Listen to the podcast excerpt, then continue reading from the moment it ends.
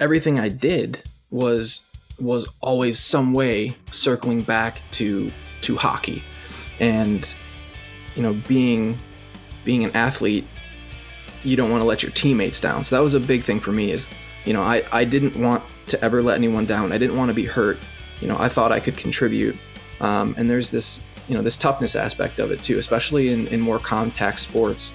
You know your hockey's, your football, your lacrosse, um, you know rugby um, there's definitely, as Aaron touched on, there's there's a culture, um, and I didn't want to be weak. I didn't want to be um, soft. You know, I wanted to be tough. I wanted to be known as as a tough guy because I wasn't. don't let anyone fool you. I was not a, a skilled hockey player by any means. Everywhere I got, I got because I worked hard and I was willing to do the, the dirty things. And being one of those players, you know, I I couldn't justify sitting out. Hey, this is Mike Santi, co founder of Can Recover Foundation and former Army hockey player, and you are listening to the Heads and Tails podcast. I think the best treatment that I honestly had, if you if you want to call it treatment, was being introduced to Mike and being able to talk about it. So, both from mostly from a, a mental and emotional standpoint, having that outlet where I could just talk about what I was going through with someone who's experiencing the same type of thing, even if it wasn't exactly the same. That's what helped me more than anything in my recovery. Hey, this is Aaron Roca, the co founder of Can Recover Foundation and former Babson College lacrosse player. You're listening to the Heads and Tails podcast. Welcome back to the Heads and Tails podcast. I'm your host, Kevin Saum, and each week I bring you an inspiring athlete story of perseverance or expert knowledge in the field of sports health and safety. Just like flipping a coin, you can't control what happens to you in sports or in life, but you can always control how you respond. This is my response after suffering a traumatic brain injury in a high school football game, and I hope it leaves you feeling both inspired and informed. Hey, welcome back to the Heads and Tails podcast. Um, today I'm excited to have on Aaron Roca and Mike Santee, who are both the co founders of the Can Recover Foundation. And Mike is a former Army hockey player, Aaron's a former Babson College lacrosse player. And uh, guys, can you start off today by kind of you know going through how you guys met first off, and then kind of get into what you know the Can Recover Foundation is and and what what its mission is? Yeah, sure thing. Well, first of all, I just want to say thanks for having us. Um, you know, this is um, you know, we're really grateful to be able to to share our stories, and thanks for providing the platform to allow us to do it. But uh, so, like you said, I'm I'm Mike Santee, and um, I met Aaron when I was a junior at West Point, um, I was going through um, a prolonged concussion recovery, and I was, you know, struggling with it a bit, um, or not a bit, quite a bit, uh, with the emotional aspect and the physical aspect. And uh, one of my teammates, Shane, uh, had mentioned that his brother was going through something similar. So um, Aaron and I started kind of talking. Um, Shane gave me his number, and we talked more and more. And then we ended up meeting a few times and um, realizing that we had a lot in common. And uh, it really started to help us out uh, at least help me out um, with with my recovery, knowing that there was someone else out there having some shared experiences. Yeah, and and cool. shortly after we were introduced, um, like Mike said, that was a huge benefit for each other, just being able to provide support um, from that peer perspective, and that's really where the idea of can can recover came from. Is we knew we wanted to do something to provide that support to others, and we thought about maybe writing a book, doing a blog, something of that sort, and then ultimately just landed on starting a nonprofit where we could adapt to the needs of of our audience and provide that support that we were able to give each other. Yeah, really cool. And I, have interviewed a lot of uh, athletes who have struggled with post concussion syndrome, and one of the things that always comes up is kind of feeling like you're not alone. You know, like and you guys are obviously kind of provided you guys got that from each other and then you're now trying to provide that as well um, so can you guys take us through some of like your concussion histories just take us through the stories and um, what what when how they happened and everything like that sure absolutely so i've had a, a few concussions the first one i got was playing hockey in high school, and that one was only seven days or so before I was back on the ice. Um, the big ones didn't really come until I was playing lacrosse at Babson College, And the first one came during my sophomore year. And this was the type of blindsided hit elbow to, to the side of the head where if you saw it, you'd say that victim has a concussion, no doubt. And I was immediately taken off the field and went to the trainer where I was diagnosed with a concussion uh, that day or the day after. And that recovery was about five months before I was cleared to play again. And fortunately for me as an athlete, that was right before our spring season started. Um, so I, I, I was happy to get back on the field, obviously, but didn't do a whole lot of, of physical training right before the season, which I think put me at risk for second impact syndrome. And then the next year, fast forward to fall ball of my junior season, and it was actually on the same exact day. It was on October 7th where I was hit again, but this one was a lot different. This one was a shoulder to shoulder bump. I didn't even fall over, but I did feel immediately lightheaded and, and kind of like I was in a fog. And I refused to believe that that was another concussion. You know, I forced myself to believe it was because I didn't eat breakfast that morning. But two weeks later, I was diagnosed with another concussion. So I did everything I could to hide it, but the trainer ultimately brought me in. And this recovery lasted almost two years before I was working out again. And I'll, I'll let Mike share a little bit of his context as well. Yeah, I um I estimate that over the course of my life, I had probably between eight and 12 concussions, both, I mean, from the documented ones and, and undocumented. Um, but I would say the, the four that were the most significant in my life um, were two were in Canada when I was playing junior hockey in Pembroke, Ontario, and, and two were when I was playing at West Point. And the, the two most physically traumatic were both when I was in, in Pembroke. Um, I was driving to the net and got tangled up with a defender, uh, lost my balance and went headfirst into the boards. Um, lost consciousness. Um, I don't really remember anything from that event. I saw the video afterwards. I displayed the fencing response, saw my arms go straight up. Um, my memory went in and out for the rest of that day. The memory I do have is being violently ill and having just the most splitting headache I've ever had in my entire life. Uh, I went to the hospital and was given a return to play program, which I promptly ignored. Um, they gave me a timeline of weeks, and I made it a timeline of days. I played again five days later. Um, I got into a fight on the ice and was knocked out again. So it was two concussions within two losses of consciousness within five days of each other. And I didn't take any time off from the second one either. I just kept playing. Um, I boldface lied to my coaches, my training staff, said I was fine. Uh, nothing was wrong when it wasn't. Um, and, you know, I, I, think to this day, I still have, um, you know, effects from that, from those decisions that I made, um, specifically with uh, my speech and, and my ability to, to recall short-term memories. But so, um, those are the two most physically traumatic, the two where I, I lost consciousness. And um, the two when I was at West Point were much less physically traumatic in the sense I never lost consciousness. Um, one of them, I, I received an elbow uh, when I was on the ice. Um, I just felt really foggy and and I just felt off and uh, had just dull headaches that were pretty persistent. And um, so the the first one I got when I was a freshman, um, I missed about three months, and it was just a, this constant fogginess, and I, I couldn't really articulate it, and I was really struggling to figure out if anything was wrong because I it wasn't the same feelings that I had before. And um, when I finally came back, it was now even looking back on it, I didn't make the right choice. I I got a an MRI done, and uh, the doctor said, "Well, there's you know there's no there's no bleed. You know we don't see anything." And in my mind, I took that to be, "Oh, you're fully recovered. Go ahead and play." So I still had symptoms when I went back and played again.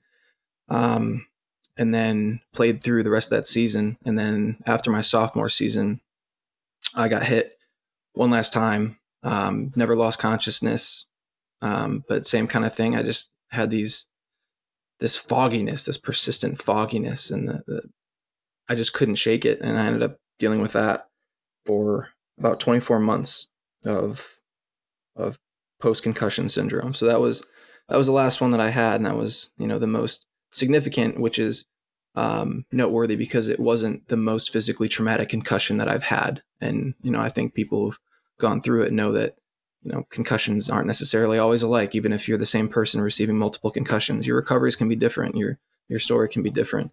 Um, and that's uh, that's really the, the four the major ones. I've had some other small ones that I and small is not the right word, obviously, but um, some other ones that I didn't treat as well. But those are the big four. Yeah, and you said you had eight to twelve concussions. And when I think back to my ten years of playing football, I have probably had at least just as many as that, eight to twelve. Um, obviously, the last one for me was almost ended my life. Uh, but I saw some similarities between both of your stories as well, and and and and mine. So you both kind of weren't honest with your symptoms with your coaches and training staff and uh, stuff like that. And I kind of just wanted to dive into, you know, why the, those pressures to lie, or why did you feel the need to withhold your symptoms and not tell people about it? Um, I know the answer for me. I'm just curious what the answer is for you guys. Yeah, I mean, for me, it, it was as straightforward as I was an athlete and I wanted to play, and that's all I cared about. Um, and it was odd because, and like Mike, we we've both been through multiple um, long stints of of post concussion syndrome, and so I already knew what it was like to go through five months of post concussion syndrome, and I was willing to sacrifice, you know, an, another long stint just so that I could play in the fall ball tournament. Um, and I think it's it's interesting. It's this whole culture around around sports, um, not wanting to let down your teammates, not wanting to disappoint your parents uh, who are coming in for that weekend's tournament, and just wanting to, you know, maintain that that aspect of remaining competitive, competitive and remaining tough. Um, is really why I forced myself to try and hide it. You know, I, I think Aaron hit the nail right on the head. Um, you know, growing up, and when I say growing up, I mean until my adult years, until I was, you know, 24 years old. Um, who I was was a hockey player. What I did defined me. My whole life revolved around hockey.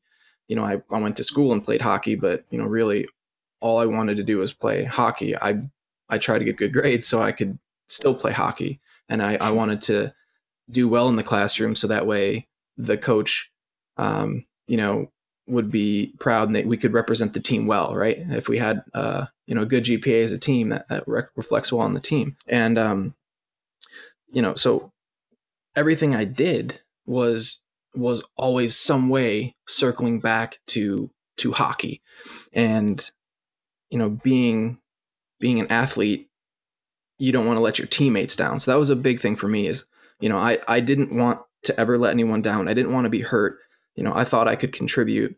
Um, and there's this, you know, this toughness aspect of it too, especially in, in more contact sports, you know, your hockeys, your football, your lacrosse, um, you know, rugby.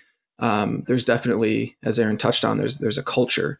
Um, and I didn't want to be weak. I didn't want to be, um, soft. You know, I wanted to be tough. I wanted to be known as as a tough guy because I wasn't don't let anyone fool you. I was not a a skilled hockey player by any means. Everywhere I got, I got because I worked hard and I was willing to do the, the dirty things. And being one of those players, you know, I I couldn't justify sitting out. And um, so that was definitely part of the you know the rationale. Like I said, I I straight up lied to my coaches and training staff. Uh, told them I was fine when I clearly wasn't. Um, but it's definitely a cultural thing, like Aaron touched on. Uh, I interviewed Riley Cote, who's an enforcer or was an enforcer for in the NHL, and he said similar things to what you just kind of de- described. Um, and I, I, usually save this question to the end, but I feel like it's kind of relevant. Um, what are both of your like? What were your definitions of toughness as athletes when you were still playing sports, and what is your definition of toughness today? Yeah, well, First of all, I think that's I mean that's an awesome question because like you know from your experience and all the folks you talk to is there's different definitions. Like I was talking to to Aaron a little while ago, and um, my definition of toughness in you know 2011 2009 when i was playing hockey is significantly different than my definition of toughness now like uh, as i kind of alluded to earlier when i was playing especially when i was in canada my version of toughness was like don't let anyone know you're hurt don't stay down. You get up you know rub some dirt on it get back out there and you're fine. Like if you're hurting you you don't let anyone know right? You just you push through it. And now i would say that it's almost the opposite my definition of toughness. I would say my definition of toughness now is is allowing yourself to be vulnerable you know doing something that makes you uncomfortable for the right reason. so now i would say being tough is opening up to your family opening up to your loved ones opening up to your coaches your friends your teammates and and sharing with them you know what's what's going on something that's not right about you um, you know you're not feeling right you have all these symptoms. Um, because being vulnerable is probably the scariest thing I could have done, you know, now 10 years ago. Um, but just doing something that, you know, is scary, that is uncomfortable, but needs to be done. So that, that's kind of my little take on. I don't know, Aaron, how you feel about it. Yeah, I, I really couldn't have said it any better. Um, you know, back in, in high school, my definition of toughness was resilience through pain, through physical pain. And I actually got got an award at the end of the year. And to paraphrase it, it was it was given to the athlete who was most willing to fight through pain, and you know, in order to you know remain part of the team and and do what it takes to um, get that team the victory. And you know, when I look at it now after my experiences, I would completely flip it like Mike did and and call it resilience through adversity um, and being able to make those hard decisions and and cope with those and be vulnerable and open up to the, the people around you yeah that's that's those are great definitions and i definitely resonate with with both of those and yeah like when i was 17 i thought like toughness was yeah uh not showing any pain getting up as soon as you got hit uh hitting home right. runs scoring touchdowns like lifting the heaviest weights in the weight room. Like to me, that's what toughness was. And now, yeah, to be honest, like the toughest thing I could have done when I was 17 years old was tell my coach that my head hurt and I couldn't play. But you know, at the time, you don't you don't think that. Um, Aaron, I'm curious that award that you received. Um, does your team still give that award out? Um, just because I'm thinking you know, I we used to have awards in football every week for like the hardest hit of the week, and I would always I would be a contender for that award every single week, and I, I it was a part of my identity, just mm-hmm. like it, it was for it sounded like for you too. So I'm curious, like you know, do they still give that award out, or have the times kind of changed a little bit? I, I have no idea if they do or not. That was that was about eight years ago. Um, it was actually an award from the school and like I said, I'd, I'd be curious to go back to, you know, the award show um, pamphlet and reread the definition and see how I interpret it. But when I read it, when I, as I was sitting there as a 18 year old, that's exactly how I perceived it. It it used phrases like, you know, sacrificing for the team, which I took as, okay, I just broke my wrist, but I taped my stick to my hand. That's that's me sacrificing for the team. Um, so I don't know if they offer it or, or not still. I'm sure they do, but it'd be very interesting to see how I perceive it now versus the way I did when I was in high school.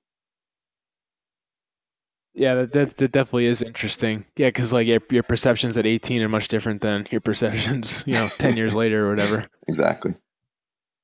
Um, what was I going to say? You guys both also struggle with post concussion syndrome for two years. So, what kind of treatments did you guys go through to try to get yourself back? Well, I, I went through, I, I started trying everything um, that I could. I mean, there really wasn't a, a medical treatment, if you will, when we were going through it. There was initially, hey, lock yourself in a dark room, which now they're finding out is a bad thing. Um, and I went through acupuncture. I was taking different herbs to try and help my my memory, like ginkgo biloba. Um, and really nothing was was resonating with me in terms of of treatments. Um, when I look at it in hindsight, and really what's helped me cope after a lot of the physical symptoms and helped me through the emotional symptoms, what works for me is practicing mindfulness and meditating. And really, I think that's something that will work for some folks um, through a recovery like this, but it really is something that resonated for me. But I do think it's different for everyone in terms of what types of treatments will work and what won't. Um, I think nutrition's a huge part of it as well, giving your body the fuels um, to recover from any injury. But again, this is all 2020 in hindsight. It's nothing that I was actively doing when I was trying to recover. Yeah, I think um, you know, similar to what Aaron had, had mentioned, when I was going through it, I don't I don't know that there weren't necessarily any treatments out there. Just um, I didn't really have any at my fingertips, or I didn't partake in any. Um, and like again, Aaron had mentioned earlier, for me it was it was just minimizing the stimuli. Like I was instructed to, you know, not uh, be looking at screens, not be reading or watching movies or looking at your phone too long. Uh, don't exercise. Don't raise your heart rate. Um, you know, basically live. Um, and so that was really hard for me, especially as a student athlete at the time. I couldn't, you know, not read. I had to study. I had to do all these things so I could still go on with my life. And um, what I found really helped me because, and I think the crux of the issue for a lot of student athletes is a lot of us are type A and we like to be able to, you know, control our fate and and do the right things to make us better, right? So before a game, especially as a hockey player, we have routines. We do everything the right way to maximize the the chances that we can perform at our best.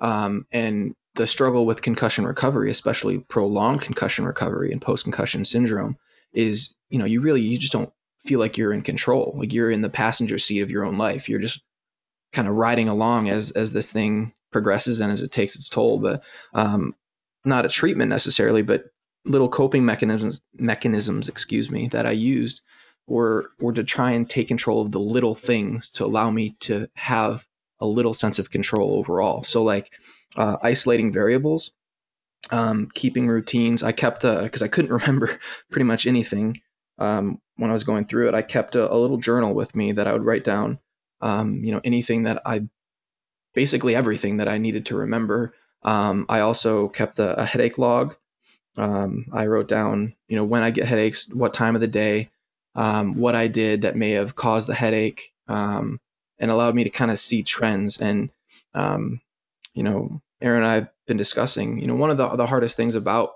concussion recovery is you start to overanalyze everything.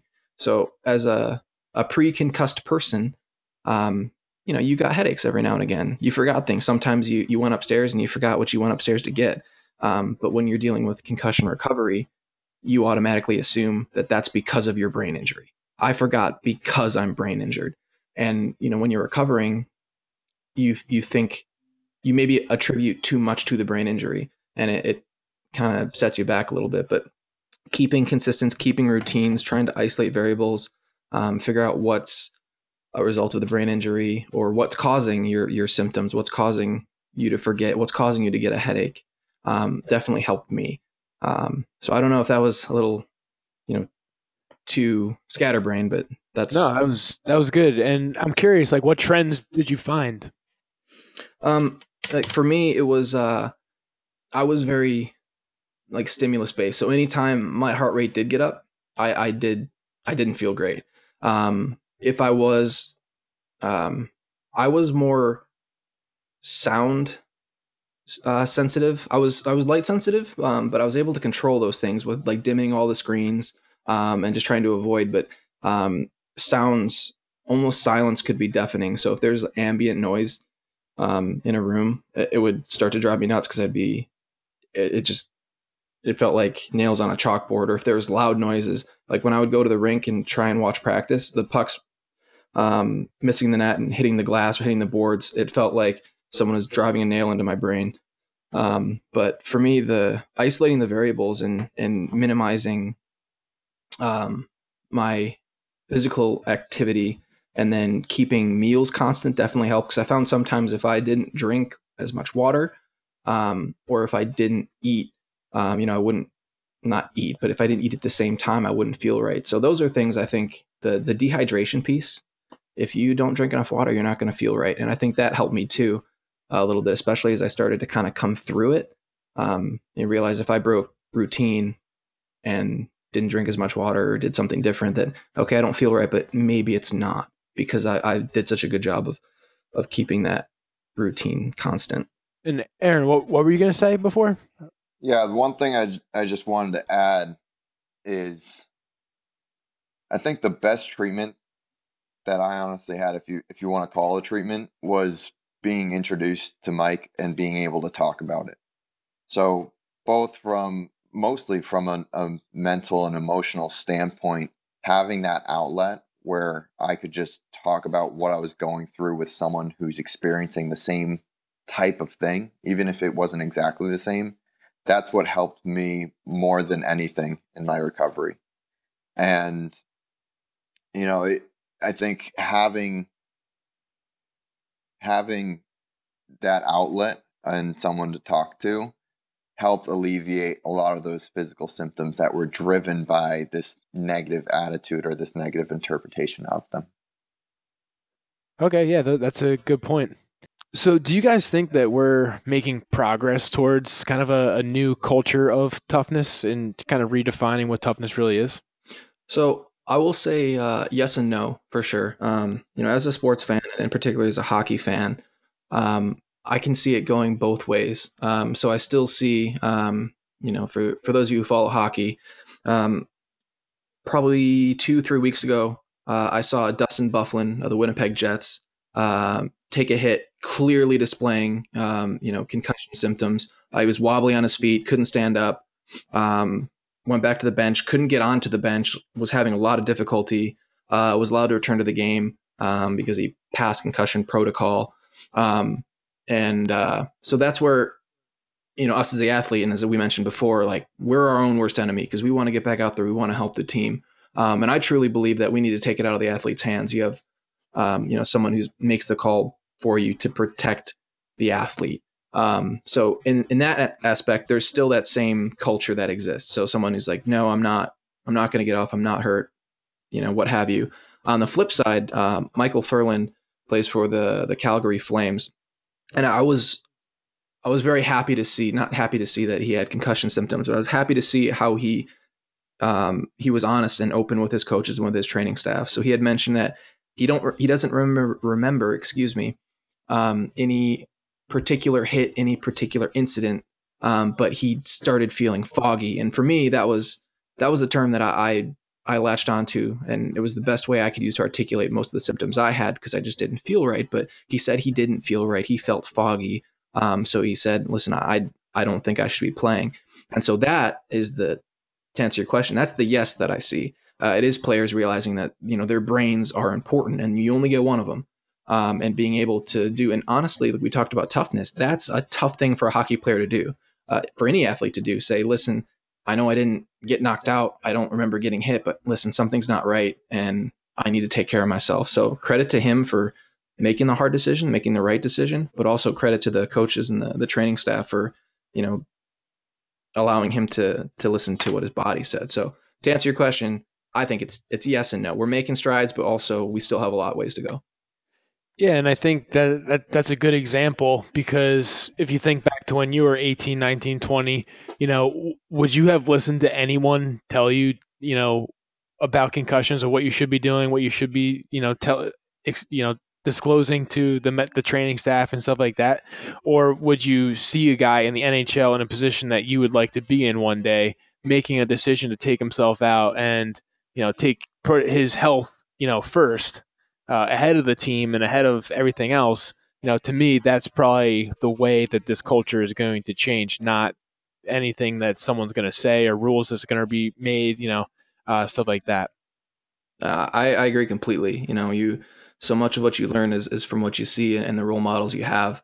Um, And I, I think that's a great point, Kevin. Honestly, um, you know, it's it's got to change somewhere, and it, it's that change is starting to happen. It's people are going to see that, and if if you know the sports media talks about the Michael Ferlands in, in a positive light, and they talk about you know the Dustin Byfugliens that incident in a negative light, saying, "Hey, we should not have allowed this person to go back onto the ice or back onto the field." Um, you know, I think that's where it's going to start, and we gotta we gotta help influence this change any way we can. Right.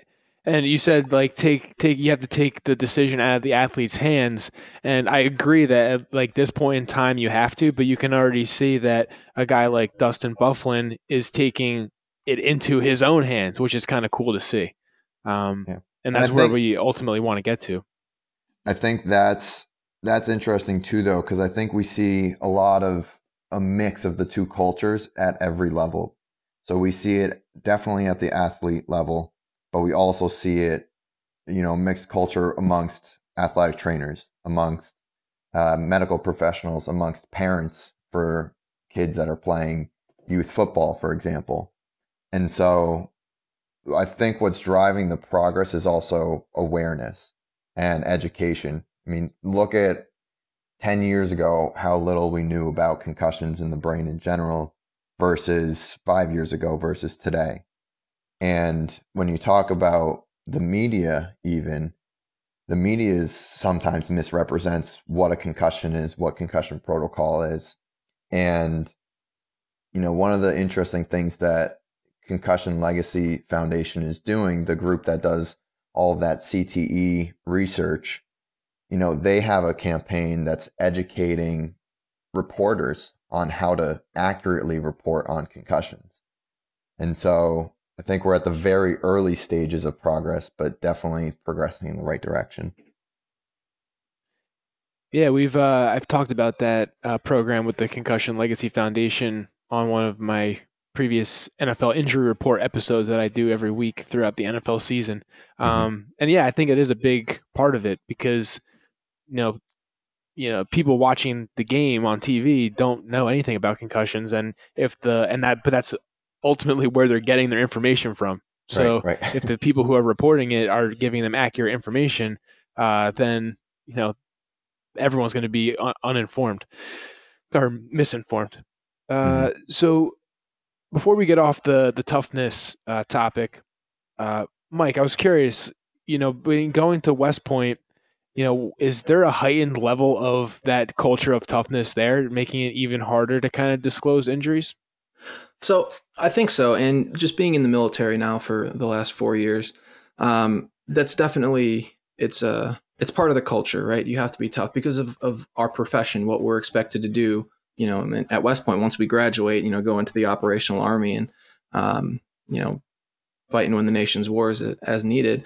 Um, so it is a big part of it, and at school, it's a that's a large part of, of what we do is is toughness. We are the the the school is is really great at trying to make sure folks are taking care of themselves, uh, that the cadets are taking care of themselves, um, because ultimately we're going to be leaders um, once you graduate, and so we're going to have to set the example. So they want people uh, to, you know, be open and honest and, and get the the medical help they need because it's a huge problem in the military, is especially with senior leaders, um, people who've been in a while, is is not getting medical help and um, seeing the repercussions down the road. Um, and yet, to your point, it's it is the army needs not the army necessarily, but the folks in the armed services um, have that same kind of athlete mentality where, um, especially as leaders, you know, we don't want to look weak, we don't want to look uh, hurt, we don't want to look. So if we want to set the example, um, but at the same time, that's kind of setting a bad example if we're not taking care of ourselves as we need. Um, you know, it's for these young kids coming right out of high school. Um, we got to do a little bit better. But um, and specifically, we're the hockey team. Um, our identity was we were we were a hardworking team. Like we weren't going to beat you with skill. Um, I think in recent years the team's gotten a little more skilled and a little better. Um, but when I was there, it was our mentality was was we're gonna we're gonna you know extract our pound of flesh every time you touch the puck. We're gonna finish our check. We're gonna play you hard. We're gonna play you clean. But you're gonna know when you played us. If you win, you'll know it and you'll you'll not want to play us again and um, so that was part of it every every game every practice i wanted to embody that that culture and um, you know, before I, I go any further, I, I do want to say that you know my my coaching staff was was super supportive. So I never felt any pressure um, from the coaching staff, from Coach Riley, uh, to play through any injury I had. I, I, always had the utmost support from him. So it wasn't like that piece of it. I know that does exist uh, in other organizations and and other places where there's definitely that top down pressure to play through injuries when you're when you shouldn't be. But you know, I just want to say that that was not the experience I had. Even when I was in Canada and played through some bad concussions, it wasn't because my coach um, pushed me to. It was the opposite. He he called me into his office and was like, I don't, I don't think you're ready. And I told him I'm 100% ready. Put me in. Um, but yeah, the the toughness piece, it's it's a culture everywhere, and it's intensified or it's more intense in certain places a little bit more than others. And you know, in the armed services and you know, at West Point, there's there is that aspect of toughness that's that exists, and we just need to find that balance of you know you can be tough. And when you do your job serving the country there's aspects of you need to be tough. You need to be able to push through things. Um, but you need to do it smartly and you need to know your limits. I just thought of something too where you know with with concussions and trying to play through injuries and how that's kind of this glorified thing in our culture you know it comes at a cost. And uh, in in some cases you know when you're playing hurt you're playing at like 50% of your capacity of what you're capable out there on the field. So that could affect you know and i'm a football guy so i always say like i, I do football analogies. So if you're if i'm at 50% i'm missing a block that means that my quarterback's getting hurt or that means someone else that uh, is is could be potentially getting hurt and when i whereas if you you know sat out for a week or two to get yourself back to 100%. Someone can fill in for you. Maybe they won't be as skilled as you or whatever, just because of their place on the depth chart, but they're probably still better than you being hurt out there. So I was just thinking in the military, it's the, the stakes are even higher, you know, to if you're not taking care of yourself, if you're, you know, out there in combat and you're at 50%, like that, that's someone's life on the line, either yours or someone else. So it, to me, it's just even more reason to kind of change that definition. I, I agree completely. And, you know, Aaron, you can speak to this too, but everyone can speak to it as athletes, especially, you know, we live in the now. Um, it's really hard for an athlete to make that decision like hey you know what? I'm gonna i'm gonna sit out this game or i'm gonna set out these couple games these practices because i want to make sure i'm ready to go like for the next seven, seven games ten games however many versus I need to play now, and that's going to put you at jeopardy for not only the next 10 games or you know possibly longer as Aaron and I and as yourself experienced maybe even the rest of your career. So that's that that piece that athletes and definitely in the military too people um, we we live in the now we want to be able to help now we want to be able to you know make a dif- difference now but taking a step back and Aaron alluded to this earlier being able to take a step back get a little perspective make a decision that's best for the long run because you're trying to help your team, you're trying to help your unit, your platoon, your company, your organization. But if you're trying to throw yourself back in there, like you said, um, you know, you might not actually be helping because you're gonna, you know, miss an assignment, miss a block, you know, lose coverage. Um, in hockey, you might throw someone a bad pass, get them laid out. Um, so it's definitely we need to be able to help influence folks to know that there's enough risk associated with playing through these kinds of injuries to be able to, you know what, maybe I should take a step back and and let myself rest for the reasons you mentioned, maybe hurting other players, hurting the team, maybe having a turnover, but also for your own health. Right.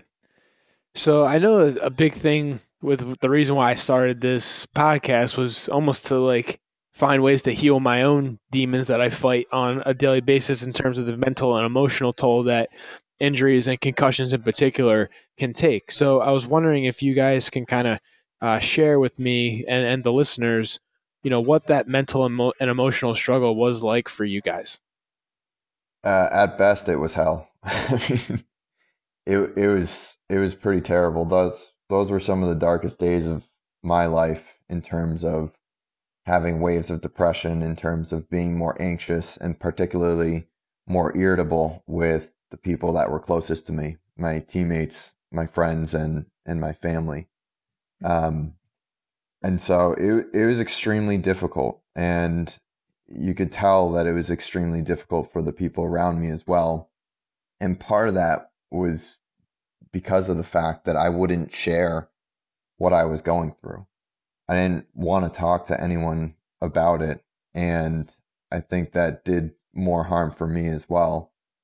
And really, it just, it was this sense of loneliness and, and isolation.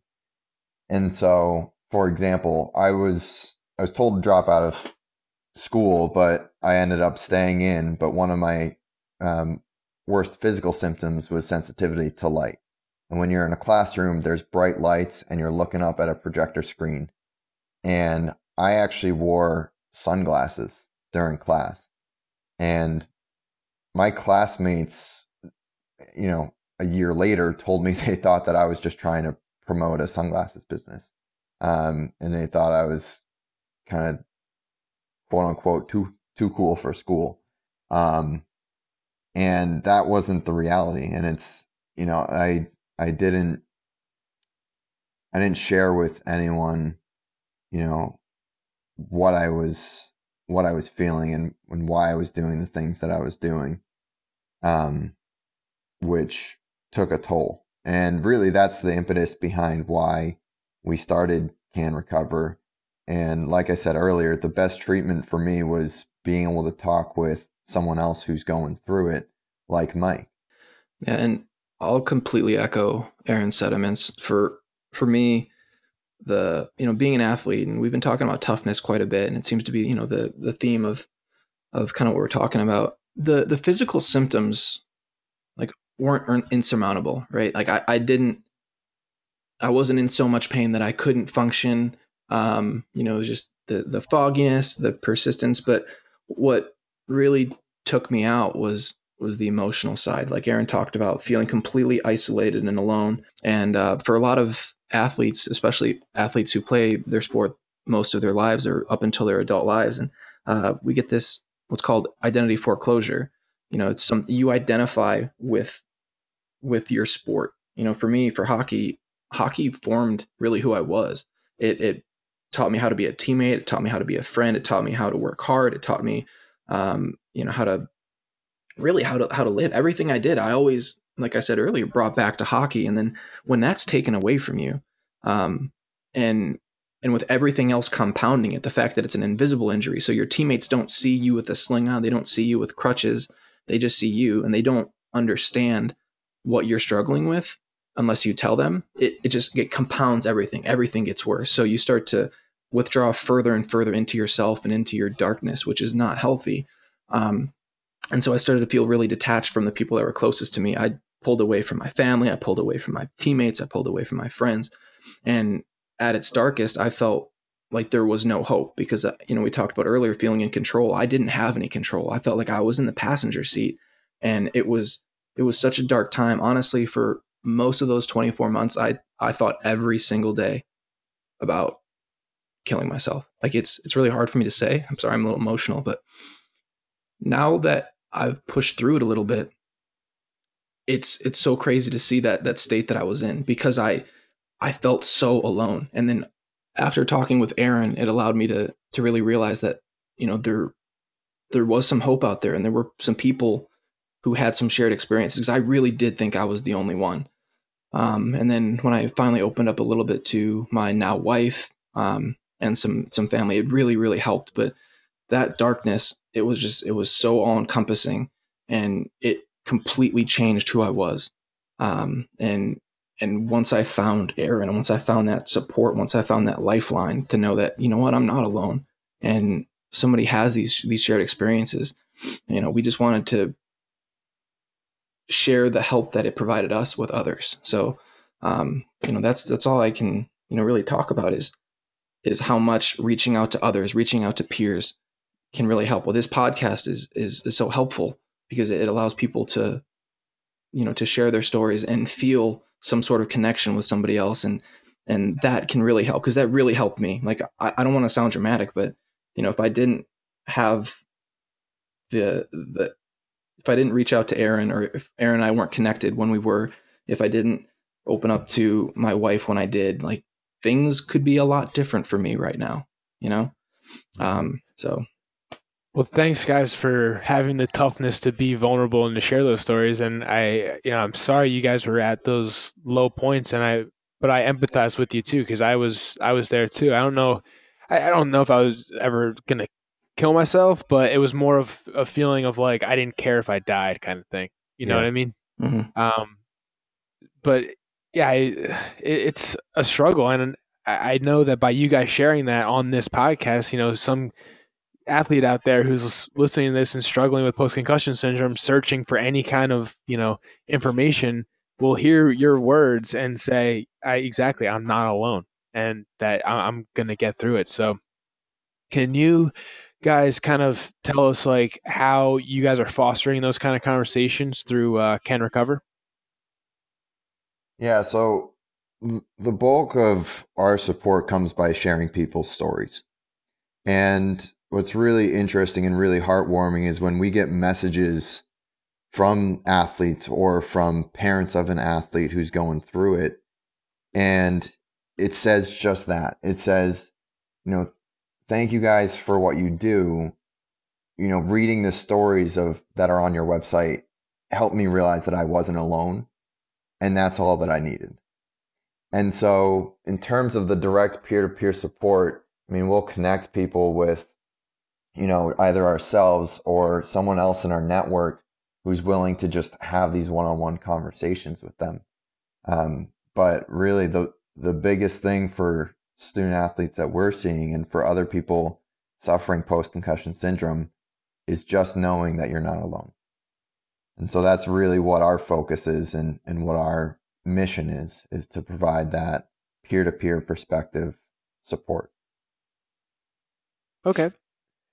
And I also had a question too, because you guys both alluded to the fact that with both lacrosse and uh, hockey, respectively, that it was all you guys cared about for each of you. And I think that's kind of where the danger lies, because that's how it was for me with football. It's you, you're so laser focused on one thing, and anything that might keep you away from that sense of identity, you know, you'll do anything to, you know, work work or get around that.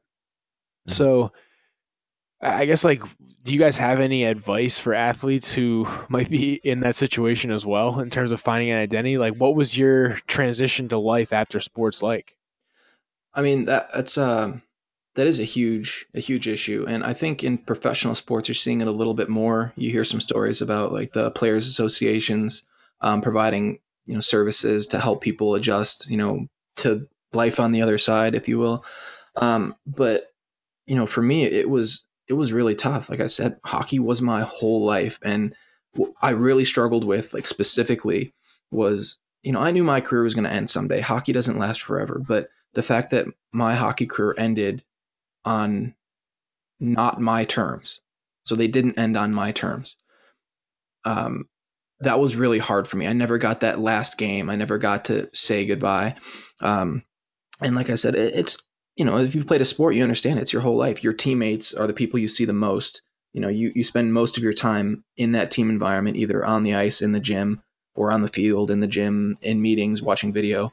Um, so to kind of be removed from that, it's just it's a very traumatic experience, and it's it's something that doesn't, you know, it's not easy. You can do all the, um, you know, the the right things. You can try and and use all the coping mechanisms you can, but it's not going to be easy. But the the biggest thing for me was just like we talked about leveraging your support system, um, just being open and honest and and talking with people and sharing your feelings and, and allowing them to help you you know um because like i said i was i was so miserable during my dark times and it was all all these different factors kind of playing into each other was the fact i didn't feel right the fact i didn't know i was ever going to get better.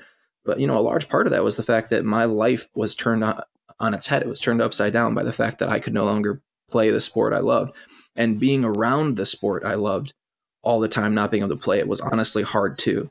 So for some folks maybe they just need a kind of a clean break like rip the band-aid off just take some time pull yourself away. Um, some people may need to be there all the time and feel like they're still part of it. And that's just up to you uh, to figure out what works for you. But honestly just have a support system and, and know it's not going to be easy. But um, i've you know right now I'm, I'm a very happy person in my life and i realize that hockey was a big part of my life and i'm very thankful that you know it taught me all the life lessons it did.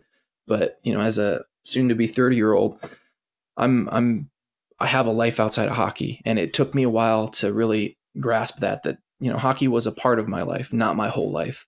Um, that was once you start to kind of realize that there's other things out there, you can try and develop some new hobbies or or find something you like a little bit more. But um, it's it's not easy, but it can be done. You just need to know that you know your your life as you know it because of your sport. It's not actually your whole life. It just seems that way. So. Mm-hmm. Yeah. When did you start to get to that realization, Mike?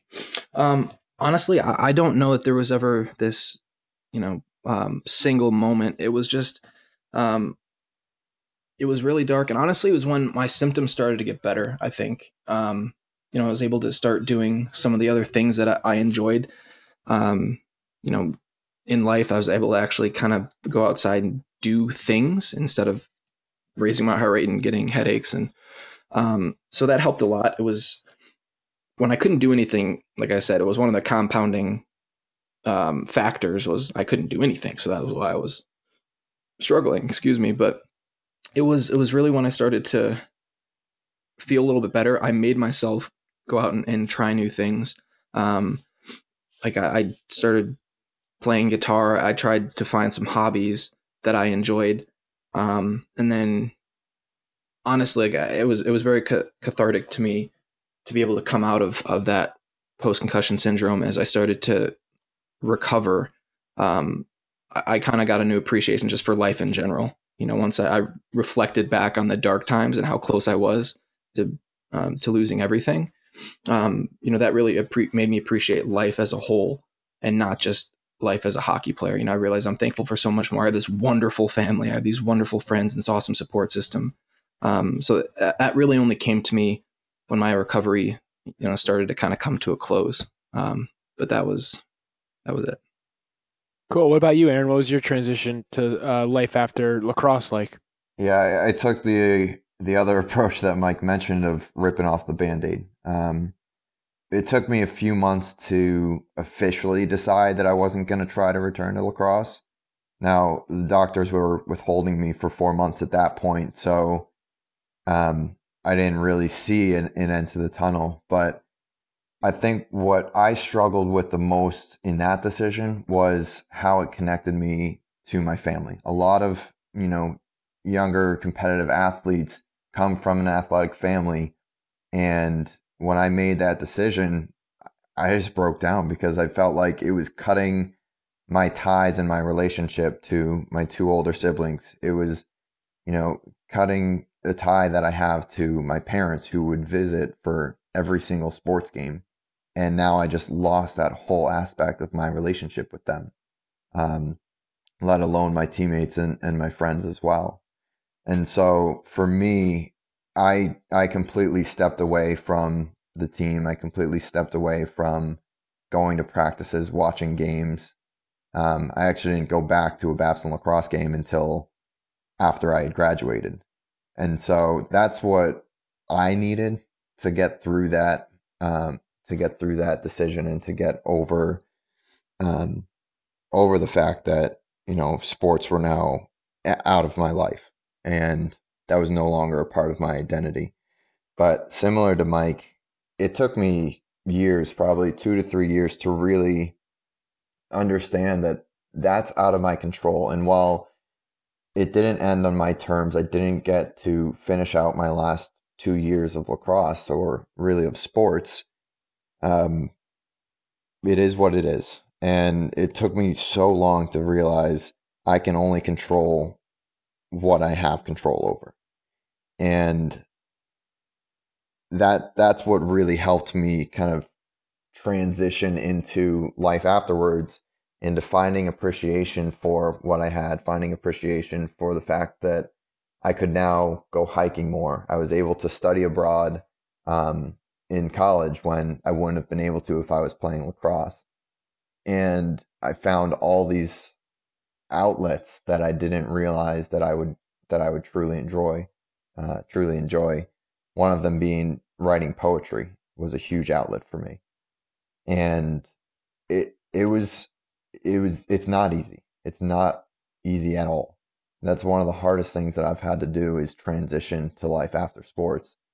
And it's overall though, in hindsight, made me a much stronger, and much resilient, a much tougher in my new definition person than I was. Um, and I couldn't be more grateful for where I am today and, and the path that I've taken to get here. Yeah, Aaron, that was really interesting points that you made, especially in, in terms of like kind of your relationships with the family. And that's something that honestly I don't think I've ever really talked about on uh, the podcast. So that's a great point that you make, and I'm sure other people can relate to that. Mm-hmm. Um, the other things I noticed the similarities between your transitions to life after sports and my own is the need for a creative outlet. You know, it seemed like Mike had the guitar, he kind of shifted towards that. You found poetry, you have that kind of creative outlet. Um, also, both of or all of the the transitions, I probably took like six or seven years before I started realizing like I'm more than just a a football player. But either way, like it takes time, you know. So I think you can't expect to yeah be told that you can't play your sport anymore and then expect like next week to be you know whatever uh you know a new skill or whatever mm-hmm. mm-hmm. uh, and then the other thing is it's really either like 50-50 in terms of like whether ripping the band-aid off and just kind of like completely getting away from your sport uh, or trying to immerse yourself back into that sport to still hold some sort of relationship with it. Like it, some works for others. You know, I work I worked as a student manager for the Rutgers football team when I was an undergrad there, and at times I thought it was good because I got to like throw the football around as part of a team still, kind of. And other times, like on game days, I'm like, this sucks. I'm like, because I, I, just wanted to play. Exactly. Uh, so it, it's yeah, you, you just got to do what feels right to you. It sounds like.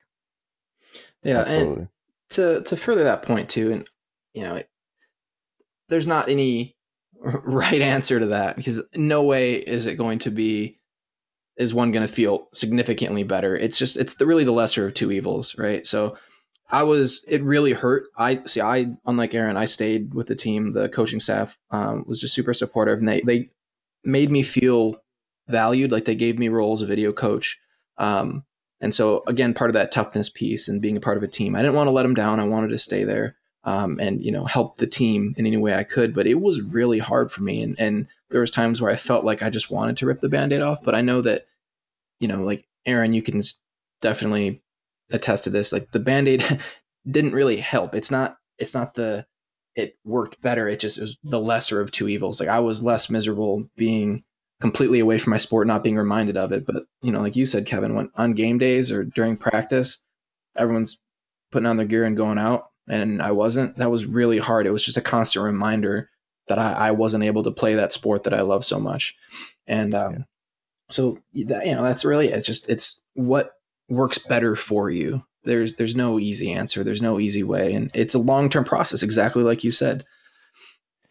Uh, just in hearing kind of uh, what you were just saying, Mike, I, I kind of reflected back on my own experience and kind of thought of I almost feel like because I kept that band aid on, that it prolonged my transition to life after uh, football. In that I was still able to hold on to that football identity for a little bit longer, but in doing so, it kind of kept me from growing in other areas. It, do you, does that make sense? No, it makes sense completely, and I, honestly, I agree with that a lot. And I think it's it's kind of maybe even comes back to what we were talking about a little earlier about the the short term versus the long term. So maybe you know in the short term you want to stay a part of that that group for a little longer, knowing it's going to make your ultimate transition a little more drawn out. But I no, I agree with you completely. I think um, you know had the situation played out a little differently for me and I wasn't offered the opportunity to, to stay a part of the team, I probably would have pulled the band-aid off. Um, because it would have been it wouldn't have been the constant like visual reminder of, of what I wasn't doing. If I could have just not gone, um, it would have been a little easier to just, I think, maybe kind of try and put it out of sight, out of mind. But yeah, I do think that maybe staying a part of it prolonged it a little bit, but you know, I don't necessarily regret it. Yeah, yeah, I agree because I don't think that's necessarily a bad thing.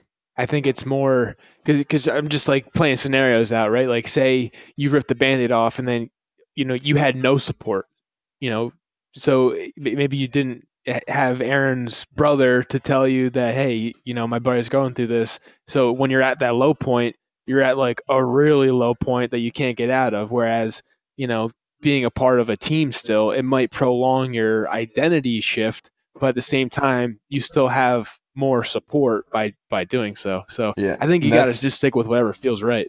yeah, and Kevin, that's actually exactly what what happened for me. Is when I ripped that band-aid off, I wasn't introduced to Mike yet, and it was extremely painful emotionally. Um, having to deal with that. I mean, I spent a lot of time just in my room alone. I wasn't talking to friends. I wasn't talking to family.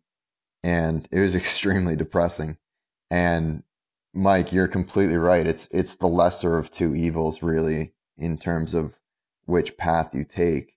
And when I look back at at my approach in hindsight, I don't know if it was the right or the wrong decision either. I don't know if it would have been easier for me to stick around with the team and and get more involved, um, which I had the support and the opportunities to do.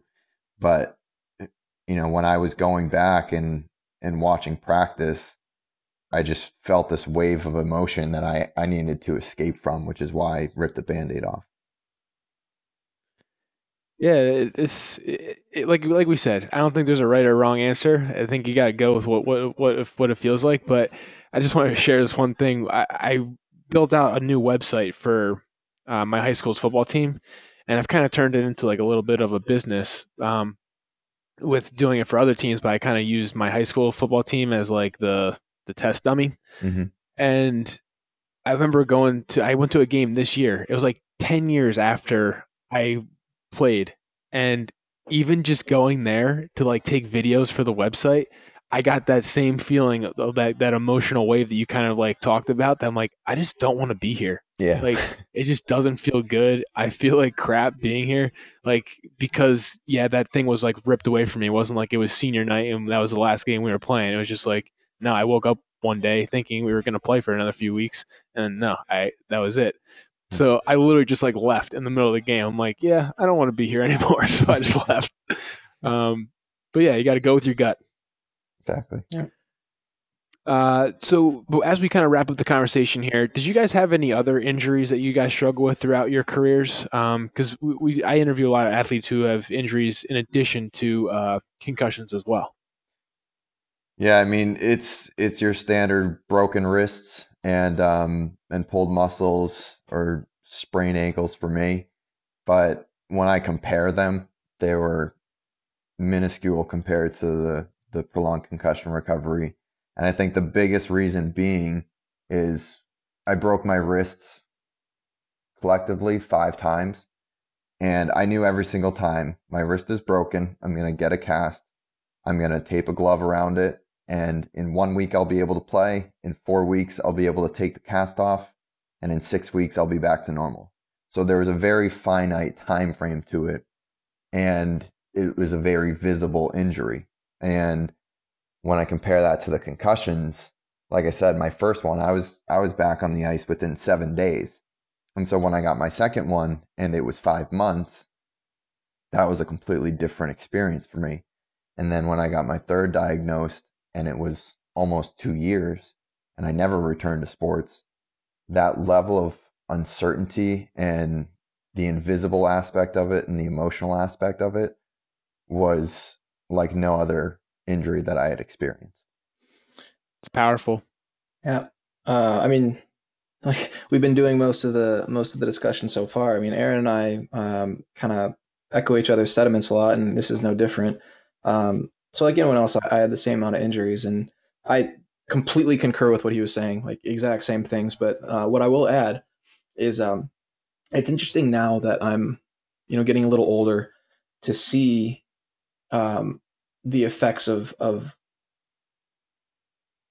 the the impact on my body in other ways. So not not on my brain. So um, playing through the the more you know like musculoskeletal injuries um, you know, at the time.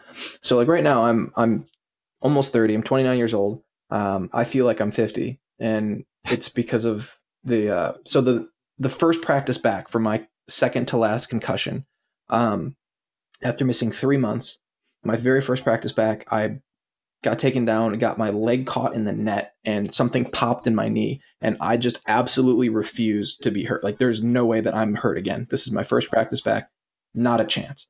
And so now, you know, fast forward seven years or so, however long it's been, um, I can't really walk upstairs too well, and I can't get out of chairs, um, like certain things, because of that knee. Because I just refuse to be hurt, right? Um, you know, like my body feels different now than I think it would if if I didn't play the sport. You know, that's not saying I regret playing the sport, but it's interesting to see how um, those other injuries have manifested over time and the effects that I'm seeing because I didn't do the things that I should have to allow myself to recover. So it's the same for the brain, right? If you don't allow yourself to recover, you don't make the right decisions, you know, it's going to have impacts. And, you know, I, I think it's important to know that it's, there are those similarities where like you just need to do the right things to help yourself recover. What I should have done is that first practice back, I should have saw, saw the doc said something like, Hey, I just messed my knee up, but I didn't. Um, even after all that with my head, because I was just, I refused to be hurt again. And so, uh, you know, I'm thankful that it wasn't my head that first practice that got hurt because I don't, I want to say I wouldn't have gone back, but you know, it was hard. But yeah, it's it's uh, it's all kind of similar in that way. Yeah, I always say that too because I had a knee surgery a few years back, and it, it all stemmed from that same mentality that I had with the brain injury. You know, because I didn't tell anyone that I was having headaches, I was trying to be a freaking tough guy. I almost killed myself on the football field but I didn't learn my lesson from that. I didn't learn it until I did my I hurt my knee because I had other little lingering issues going on that I wasn't addressing. I was just like fighting through them for whatever reason, and then I it turned into a bigger thing that I needed surgery for. So it's like at the end of the day, if something if you if you don't feel right, say something. Mm-hmm. Um, take care of it now as opposed to when it you know balloons and becomes even bigger issue. Uh, all right. So, where can people uh, and listeners connect with you guys online and support Can Recover?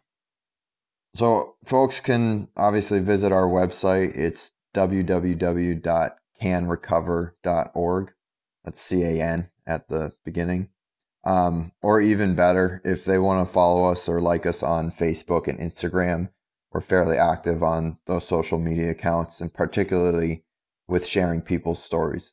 So one of the things that that we would love to ask your listeners to do, um, if they're going through a concussion or if they have a story about their own recovery, you know that's what we're looking for. So if anyone out there can go on to our website and share that with us, we'd love to you know disseminate that to our community because that's what really helps. Great. Uh, so thank you guys for coming on the show and sharing your story and also for creating Can Recover to provide resources for uh, athletes who are going through what, what you guys uh, overcame. And uh, I appreciate you guys coming on. Yeah, yeah thanks uh, a ton for having us. Like I said, it's uh, it's great.